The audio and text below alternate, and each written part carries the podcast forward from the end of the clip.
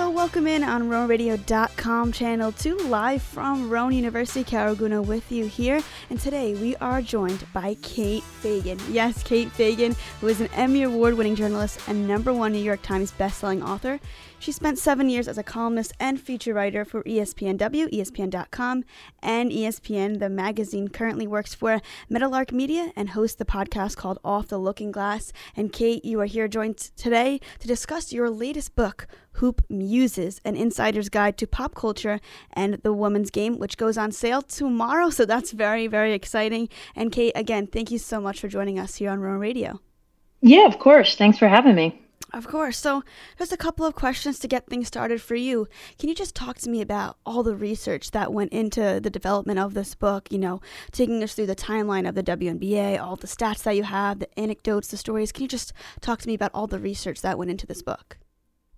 Yeah, so the the concept of the book is to really take people on a journey through the history of the game and an entertaining and joyful and exciting way.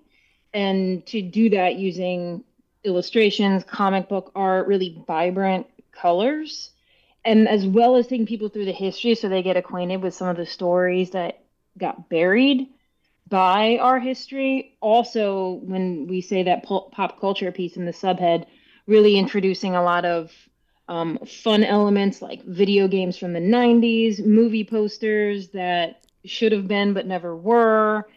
A different uh, like fashion different pop culture like that. So it was a combination of both sort of creativity and reimagining a world that had valued women's sports similarly to how we value men's sports as well as actually going back and trying to piece together because there wasn't much written about a lot of the women who played in various locations during decades like the 1920s 1930s and so it was trying to go back and and find maybe the one press clipping that existed or the one archivist who'd written about something valuable in that history and and trying to make sure to to highlight it and share it in a really entertaining way not in what can often be seen when we think about like books about history. Often you can just assume they're going to be tedious. We're trying to be the opposite of that with Hoop Muses.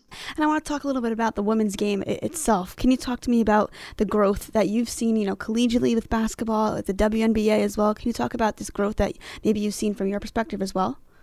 Yeah, I mean, there's like the the growth that has existed, you know, over the last 30 years, but I think what's probably more relevant to the audience is just the last 2 to 3 and how both the anecdotal evidence that a lot of people I know who are in sports, even um, either casually or immersed in it, can see just like the way that like certain franchises have come on to our radar, whether it's like Angel City FC, a soccer franchise out in LA, and every metric that you would care about in the sports world points to a pretty dramatic growth whether it's the ratings for a number of sports, college sports on ES, women's college basketball on ESPN, women's college softball, the social engagement metrics that come out of Twitter and Instagram, all of these point to uh, an inflection point for women's sports, one that we haven't seen before, where the,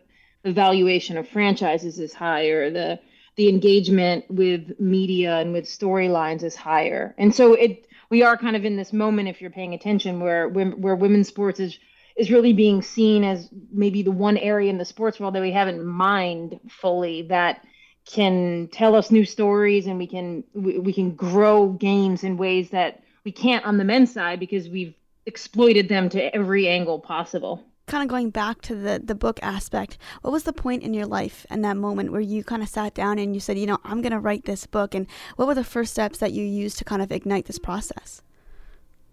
Well i i can't remember why i stumbled onto this idea. I mean i i remember calling my mom when i was out for a walk like right after i kind of had the idea of like well what if i tried to share the mythology, the history of the game in, in a different way than had been done because, you know, oftentimes when I was on ESPN, I'd try to like scream from the rooftops about the value of women's sports, but it was kind of falling on deaf ears. And then there's books about the history of the game, but they can often feel like they're they're difficult to consume. And I was like, what if I blended some joy and excitement and brought on an illustrator so that some of these stories that might seem black and white and dull, we could like inject life into.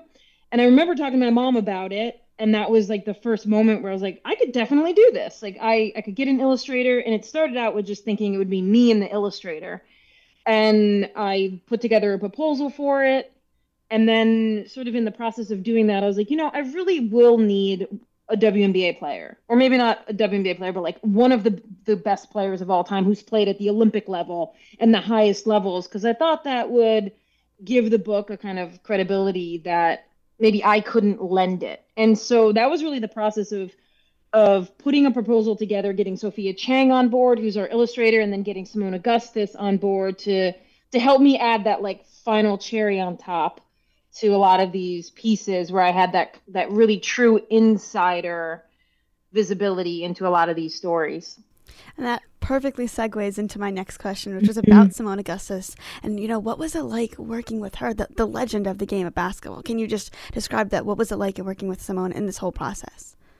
Well, it was just really reassuring at every turn to know that I could run something by her and have a really insider point of view on some of the, the elements of the book we wanted to build. Some of it was really clear cut, which was I want to write this essay, and Seimone lived this, whether it was playing overseas and wanting to write about that game, that that life, or a specific moment in the WNBA between her and Diana Taurasi that has kind of carried on a life of its own. And it's like, okay, I'll just go straight to the source and Seimone.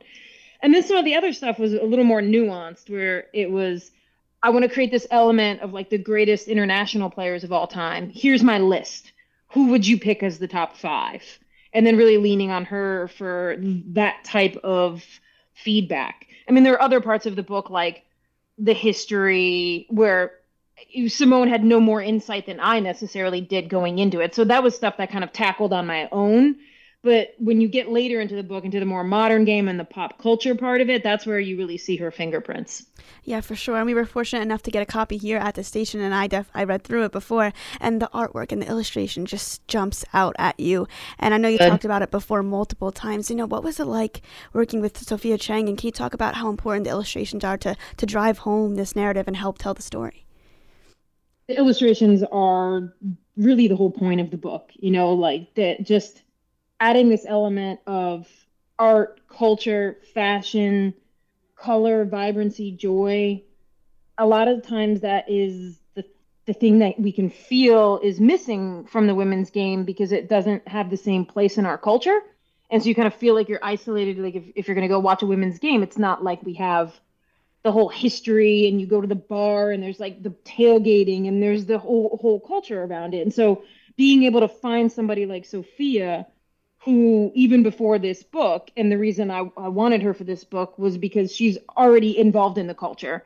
She was already she was already doing illustrations in the sports world and the the one that I saw where I was like, okay, sophie is definitely the right person. She had done an illustration for uh, Grantland, which was a website run by ESPN for many years, and it was of Brittney Griner dunking. And it was just like the perfect perfect energy for what we wanted to bring to Hoop Muses. And I think, I mean, I think just the color and the style of everything hopefully makes it this package where you just you want it out in your home because it's just vibrant and beautiful. Regardless of you if you're going to read it cover to cover you just it like it, it, kind of is a statement piece for for you know you know coffee table book or wherever. It's like it's kind of a statement where you're like oh this is like a cool different book that is trying to tell a different story than some of our usual sports stories for sure. It, those the illustrations just draw you right in. It just it's they're so awesome.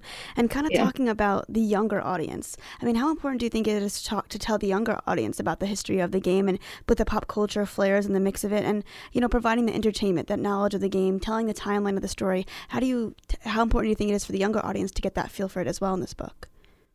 We wanted all of those elements to work together. Where you're when you first open the book, you know, there's when you first get to actual pages in the book because when you actually open the book there are those what the publishing world calls end papers where it's like a sophia chang kind of like almost like a wallpaper that's on the book But then when you get to like the first sort of like real pages of the book, it's comic book art.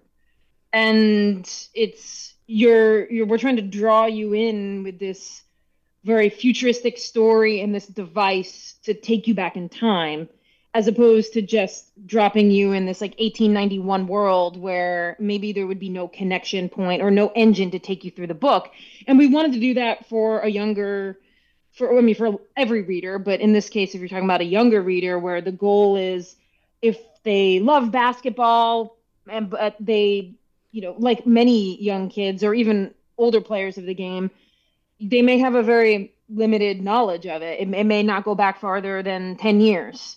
And we wanted this, we wanted the whole package to like have you crave taking you through the story so that you learn about some of these women like Native American women who had been playing the game or like black barnstorming clubs in the 1930s so that maybe it's not history that you would be drawn to otherwise but here you're kind of getting it and you're like and you end up and you see the rich if you're a, if you're a young basketball player you kind of see the richness of the history of the game in a way that you haven't before and in an interview with Just Women's Sports, you said, We know the current logo of many men's teams. We know the previous seven logos, and we can trace the iteration of the 1980s New York Yankees to become the new, who the New York Yankees now. And women's sports have never had that. Mythologizing women in sports is a crucial piece of building the cultural value around the game. And you said that you want the book to fill that gap. So, can you explain to me how you were able to do that in this book and fill that gap and piece together history with this book? Well, the hope was that a lot of the really fun cool stories that if they had happened in men's sports, we already would have had a Hollywood movie about them or a scripted show on HBO or a documentary. Like that, they have at least some moment in the sun. And that, in the same way that if, you know, if you're a really invested sports fan, you mentioned like the, you know, the New York Yankees logo there's also like a, a, lineage that a lot of like basketball fans would just know off the top of their heads that like Michael Jordan was coached by Dean Smith, who was coached by Phog Allen, who was coached by James Naismith. And it's like this clear way of like understanding how basketball was part of culture and part of history that men's sports just gets basically by default in our in our culture.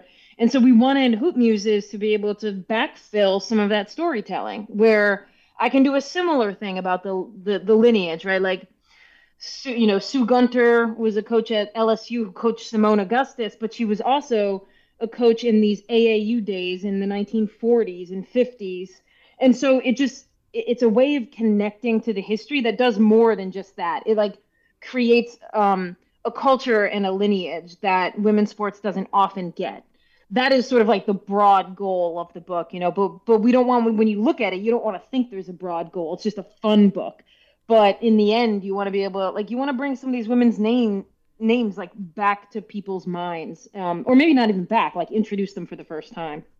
For sure. And my last question, kind of rounding things out, in, in the in the back of the book, I love absolutely love when you include like top moments of the game, the top shots, all these iconic figures, and dynamic duos, everything like that. The movies that sh- should have been. So why were these things that you should have that you felt that should have been included at the end of the book to kind of wrap it up before the the open the future that tying it in at the, the end? But all these things at the end. Why did you feel to to include those at the end? There's actually like a very practical reason for it, which was that like in the creation of this book I, I always knew there was like this missing time period, right? I, I had the black barnstorming clubs and the and the all American redheads that barnstormed the country in the 30s and 40s, and for a chunk of time, I couldn't figure out what was happening in the 1950s and 1960s before Title IX. And then later on in the process, I read this really uh, wonderful, rich book on the history of women's basketball, and they talked about these AAU clubs, different than the AAU we know today um, and the relationship that schools and businesses had with like funding women's club teams. Like these were teams like Nashville Business College and Hanes Hosiery. And I found them late enough in the process that I wasn't I wasn't in a place where I could like rewrite the book and include these long essays. So I developed yeah, and and some of the other stuff was like the movie posters. They were long in the making, but the top players, top moments. I was like, I need to include these women in these teams, and so I think this would be the perfect place. Like, I don't have enough information to to write a thousand word essay on them, but they were they were part of the connective tissue that brings us from the origin of the game to today. And so we kind of created that middle ground where we were able to tell these little shorter snippet stories, but hopefully the end result is that if, if you do read the book cover to cover, you feel like you you weren't missing entire decades of where the game was and, and how people were playing it. That is that is so awesome. I like I said, we got a chance to get a copy of it at the station, and I was so excited to read it. And I uh, I learned all these awesome things about the game of basketball, and nice. I found myself and in this industry. It, it's so awesome to see. So the book is definitely going to be you know well well read at the, at the radio station as well throughout the campus in, in, South Jersey. So again, I really thank you so much for spending your time with me. I know you're really busy, got a lot going on, and it just means a lot that you took the time to just talk about your book and discuss it with here at the radio station. Awesome. Thank you for having me, and thanks for the kind words about the book. We're of excited course. about it.